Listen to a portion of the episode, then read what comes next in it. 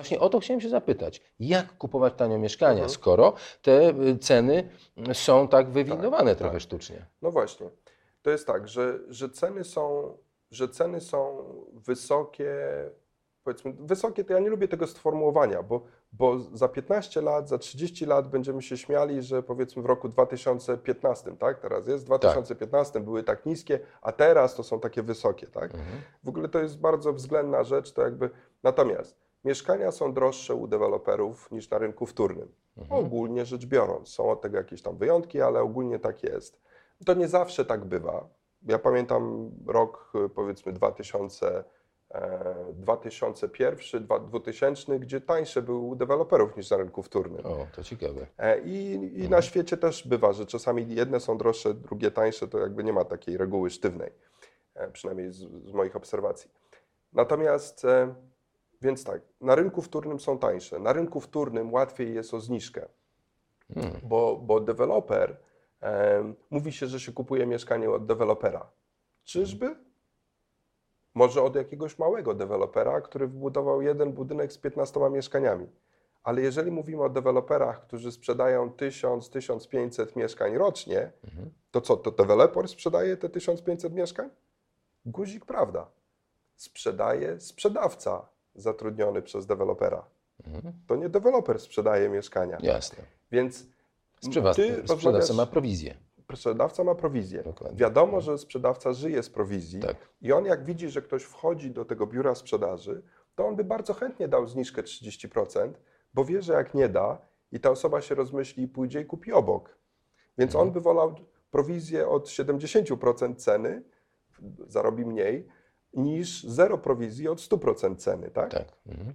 Ale z drugiej strony deweloper, który wziął kredyt, żeby ten dom wybudować, czy, ten, czy to osiedle, zobowiązał się wobec banków do jakiejś ceny, do jakiejś marży i tak dalej. Jak on zacznie sprzedawać za tanio, to mu później nie dadzą kredytu.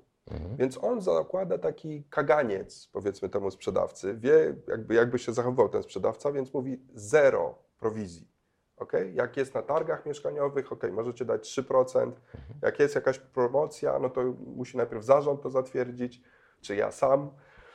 Em, Więc bardzo trudno jest z Rabatu, mówisz o rabacie. O rabacie. O, ra, o, ra, o rabacie, Natomiast na rynku wtórnym Aha. na rynku wtórnym, to znaczy jest tak, że w jednym budynku, jeżeli jest sprzedawane 10 mieszkań, to prawdopodobnie mamy do czynienia z 10 właścicielami. Mhm. I może być identyczna kawalerka czy dwupokojowe mieszkanie, dwa dwupokojowe mieszkania, które wyglądają identycznie, ten sam rozkład, ten sama ekspozycja na tę samą stronę świata, ten sam standard, w tym Mhm. samym budynku, na tym samym piętrze, wszystko mają takie same. I powiedzmy, że średnio cena rynkowa takiego dwupokojowego mieszkania w tej okolicy to jest 100, 100 Mhm. jednostek. To jeden będzie chciał sprzedać za 120, bo mu się nie śpieszy, bo właściwie to on nawet nie jest pewien, czy chce sprzedać, ale sprzeda, jeżeli ktoś mu da dobrą cenę. Mhm. A drugi, jego sąsiad, będzie wystawiał to mieszkanie za 80, Ma ciśnienie bo finansowe. ma ciśnienie, bo No. się rozwodzi, bo wyjeżdża, No. bo coś tam, bo się pokłócił, no nie wiem, no różne tam są sytuacje, tak? Mhm. I teraz, jak kupisz za 80 coś, co jest warte 100, a ktoś obok kupi za 120, Mhm.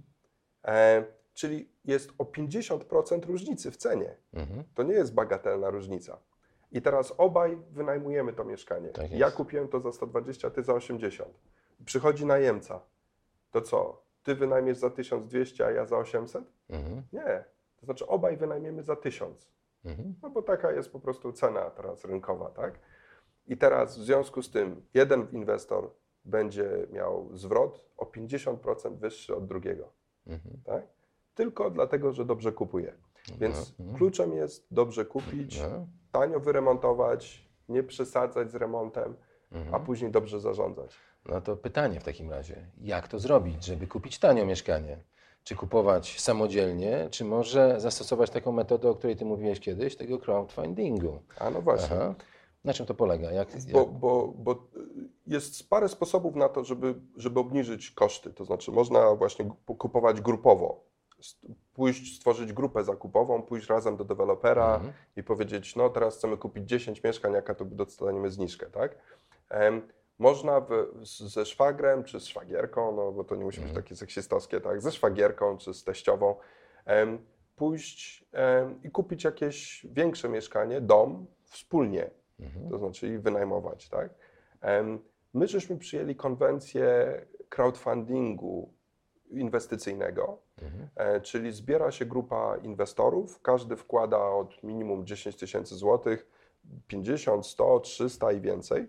To są spółki celowe, spółki są- ZOO, tak? tak, tak, Tam są- są udziały, to jest wszystko podzielone, wszystko jest jasne, lege artis, Tak, transparentne. Tak, tak, transparentne, z normalną kontrolą, jakby bez jakichś tam em, wycen.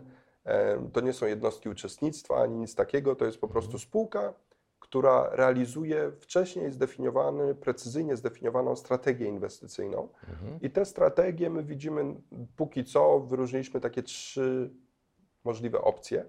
Jedna to jest e, spółka kupuje kamienicę, Mhm. e, rozpoczyna remont i w momencie, jak już główny wykonawca rozpoczął remont, czyli już wyjęli to wszystko, co było do wyjęcia, jakby odsłania się rzeczywisty stan techniczny tej kamienicy i jak widać, że już nie ma żadnych niespodzianek, to wtedy spółka sprzedaje mieszkania, które w tej kamienicy powstaną, inwestorom, czyli ludziom, którzy kupią to mieszkanie tanio, Mhm. te, te ceny będą dużo niższe niż ceny rynkowe dla inwestorów, kupią je tanio, bo będą je potem wynajmować. I Mzuri będzie opiekować się tym najmem. I teraz, a, a, a i tak ci, którzy włożyli powiedzmy pieniądze, zarobią powiedzmy kilkadziesiąt procent, ale ponieważ to jest projekt na, na rok, półtora roku do trzech lat, no to powiedzmy spodziewamy się, że to nie powinno być mniej niż średnio rocznie 10% Rozumiem. już netto. I to jest jedna, jedna możliwość. Druga opcja to jest, że ta spółka zbiera większy kapitał, kupuje więcej kamienic albo mieszkań, remontuje te mieszkania i wynajmuje, i przychody z najmu Tak. są dzielone w Aha. proporcji do udziałów. Bardzo ciekawy pomysł. Albo No. od razu, i my to wtedy nazywamy modelem rentierskim, albo przez pierwsze 5 lat przychody z najmu nie są dzielone wśród udziałowców, tylko w całości reinwestowane po to, żeby powiększyć tę bazę kapitałową i dopiero po 5 latach przechodzimy na, na, na wypłaty co kwartał. Bardzo ciekawa strategia, muszę Ci powiedzieć. A powiedz mi, no bo mówisz tutaj o, o, o kupowaniu kamienic. Czy to się często zdarza, że jest kamienica do kupienia cała z kilkunastoma mie- mieszkaniami, bądź z kilku, kilkuma? Z kilkoma, przepraszam. Tak, oczywiście tych kamienic jest mniej niż kawalerek, no to jest oczywiste, tak, to znaczy to, ale, ale rzeczywiście są takie miasta, w których dostępność jest nieco większa niż w innych, bo na przykład Warszawa była bardzo mocno zniszczona w czasie wojny i jakby jest mniej kamienic dostępnych, ale są takie miasta jak Łódź, Katowice, Kraków, Lublin, Radom, gdzie powiedzmy tych kamienic jest więcej. I to jest następna rzecz, to jest następna jakby strategia do tego, żeby zwiększyć zyski z najmu. Bo zwykle jest tak, że powiedzmy ludzie kupują mieszkania, jeżeli robią to samodzielnie, Tak. to kupują mieszkania no, blisko siebie. Dokładnie, no, żeby mieć nad tym pieczę, Wiecie, łapę, bo, kontrolować. jak, tak, bo jak kupi No. ktoś powiedzmy 300 km od miejsca zamieszkania, to też jest proszeniem się o kłopoty. Mhm. Jeśli ma Sam. zamiar samodzielnie Tak. tym potem się opiekować. Mhm. Natomiast jeżeli zleci obsługę tych mieszkań Mzuri, to wtedy z jego perspektywy nie powinno mieć różnicy, czy to mieszkanie jest w bloku obok, Mhm. czy w mieście obok, czy powiedzmy na drugim końcu Polski, skoro i tak nie, on nie będzie naprawiał kranów i ścigał No najemcę, żeby, Między żeby Bogiem a prawdą to niekoniecznie nawet musi widzieć to mieszkanie kiedykolwiek na oczy. Tak? To musi się większość- zgadzać na koncie. Dokładnie, Tak? dokładnie. My żeśmy Aha. w ciągu ostatniego półtora roku pomogli w zakupie około 300 mieszkań, nawet trochę ponad 300. Z tych 1400, którymi się opiekujemy Mhm. w tej chwili, około 300, 1 czwarta została przez nas skupiona, czy powiedzmy w imieniu właścicieli oczywiście, ale z naszą pomocą. I chyba gdzieś tak ze 3 czwarte, może nawet 85% właścicieli nigdy swojego mieszkania nie widzieli. Aha. Po prostu widzieli kiedyś na zdjęciach, jakby po, przed remontem, po remoncie, Aha. ale fizycznie nigdy w nim nie byli. Bo rzeczywiście to nie jest potrzebne. I ludzie mówią, no ale zaraz, to jest przecież strasznie ryzykowne. Mhm. Kupić coś i nawet nie widzieć? To ja wtedy pytam, aha, a inwestuje pan na giełdzie? No oczywiście tak, inwestuję. A w jakie akcje? No powiedzmy w PGNG, w jakiś bank i coś tam. Ja mówię, naprawdę? I co, i widział pan taką akcję?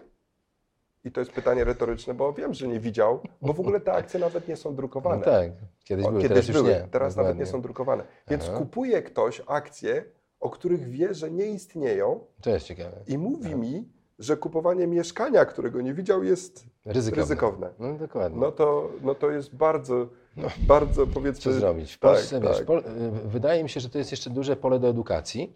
I co mnie dziwi, ty wydałeś chyba już pięć książek, prawda? Napisałeś pięć książek na temat in- inwestowania w nieruchomości. Tak. To są takie podręczniki, takie jakby instrukcja obsługi. Tak? Jeżeli ktoś no, chce sam, tak, to bierze tę instrukcję obsługi i czyta i wie, jak to zrobić. Aczkolwiek nie wierzę w to, że mu to wyjdzie, bo to jest jak, wiesz, nauka pływania z książki. Tak? No trzeba wejść tak, do wody, trzeba uczyć pływać, No tak? tak, a najlepiej mieć dobrego trenera. I teraz pytanie do Ciebie. Powiedz mi, co taki Szary Kowalski, który wie, że no, nie będzie miał zbyt świetlanej przyszłości, powinien zrobić jako pierwszy element, Mhm. żeby zacząć myśleć i zacząć inwestować w nieruchomości, żeby Tak. mieć emeryturę niezależną od ZUS-u, od systemu. Tak, tak. No to wiesz, to na to pytanie tak naprawdę mógłbym odpowiedzieć na kilku poziomach, ale Mhm. powiedzmy tak, zaczynając od wizji, no to zastanowić się, powiedzmy, jaka ta kwota pasywnej gotówki będzie mu potrzebna i w którym momencie, za 5 lat, za Mhm. No wiesz, 15 lat, za 20 Bardzo lat. często odpowiedź jest nie wiem. Wiesz, to jest bardzo często No odpowiedź tak. nie wiem, No bo ludzie nie trzeba- planują Ale to trzeba życia. sobie zadać trochę Aha, trudu, okej. wysiłku, żeby, żeby spróbować określić, co jest mi potrzebne, ile jest mi potrzebne do tego, żeby, żeby bez obniżania standardu życia utrzymać go bez pracy, Mhm, bez mhm, konieczności pracy, tak? Bo to jest jakby ta definicja wolności finansowej. I to wbrew pozorom, bo tak jak mówisz, to wcale nie jest łatwe, łatwe zadanie. E, Niektórzy mają z tym duże kłopoty, ale no warto, warto to zrobić, żeby Mhm. określić sobie jakiś cel liczbowy, czyli ileś tam powiedzmy tysięcy złotych miesięcznie, żeby mieć tej Mhm. pasywnej gotówki. Drugi krok to jest powiedzenie sobie kiedy, Mhm. w którym roku. To znaczy w 2030, jak będę miał 50, 40, nie wiem, jak moje dziecko będzie miało 18, no jakoś to powiedzmy zakotwiczyć w czasie. Mhm.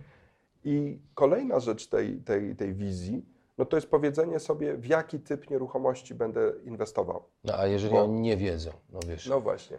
Jeżeli a, nie wiedzą, a, a, no a w to- jaki można, w jaki warto, Tak. No gdzie to- są największe zwroty. Tak. No Aha. to, no, to, no to, wtedy, to wtedy, jeżeli ktoś ma dużo z tym dylematów, to radzę, żeby przyszedł do Mzur i my pomożemy, tak? No Mhm. jakby tym się zajmujemy profesjonalnie, więc jakby no coś możemy doradzić, tak? Albo w ogóle może całkowicie oddać, jakby wtedy już w ogóle się nie przejmuje, tak? No oczywiście to pierwsze pytanie nadal musi sobie odpowiedzieć, Mhm. ale już jaki typ nieruchomości i tak dalej, no to powiedzmy jakoś tam zawierzy nam. Natomiast jeżeli ktoś by to chciał robić samodzielnie, no to kolejna rzecz to jest właśnie jaki ten typ nieruchomości i powiedzmy, em, ogólnie rzecz biorąc ja daję taką analogię do biznesu lotniczego. O. E, Możesz inwestować w nieruchomości na wynajem o klasie ekonomicznej, Mhm. albo w klasie biznes, albo w klasie pierwszej. Kiedyś mieliśmy, mieliśmy klasę Concord, która Mhm. była dużo droższa niż klasa pierwsza. Concord też nie był szczytem jakby możliwości, bo można było inwestować w klasę prywatnych odrzutowców. Mhm. A najbardziej opłaca się inwestować w low cost. O, Czyli to Ryanair i Wizz nie chcę im tam robić zbytniej reklamy, tak, Aha. ale to oni zarabiają pieniądze na lataniu, a nie British Airways, czy tam American, czy Mhm. Lufthansa, czy powiedzmy inni, tak. No Alitalia gdzieś tam padała, lot prawie, że osiadł, Mhm. gdyby nie nasze wsparcie podatników. Czyli ci tani przewoźnicy nastawiają się na ilość. I ta Dokładnie. ilość przeradza się w konkretne, wymierne korzyści finansowe. Dokładnie. Czyli mi się nam nieźle bilansuje to. Więc, więc, Aha. więc ogólnie rzecz biorąc, lepiej jest inwestować w low cost, co dla osób posiadających kapitał do inwestowania jest przeciwintuicyjne, No właśnie. bo to nie jest ich segment, to nie jest segment, w którym się dobrze czują. To nie jest co, i to nie są inwestycje, którymi można się pochwalić przed kumplami z pracy, przed członkami zarządu, przed swoim klientem. A wiesz, teraz ostatnio kupiłem dom na Rywierze Francuskiej. Okay? To Riviera Francuska to jest powiedzmy ten kon, klasa Concord. I jak ktoś ma takie aspiracje, potrzebę, nie wiem, żeby zaszpanować przy okazji swoich inwestycji, to prawdopodobnie nie osiągnie zwrotu z najmu większego niż 2%. Hmm, to ciekawe. Jeżeli z kolei będzie inwestował w klasę ekonomiczną, budżetową, low-costową, to tam zwroty osiągnie powiedzmy rzędu 6-7%.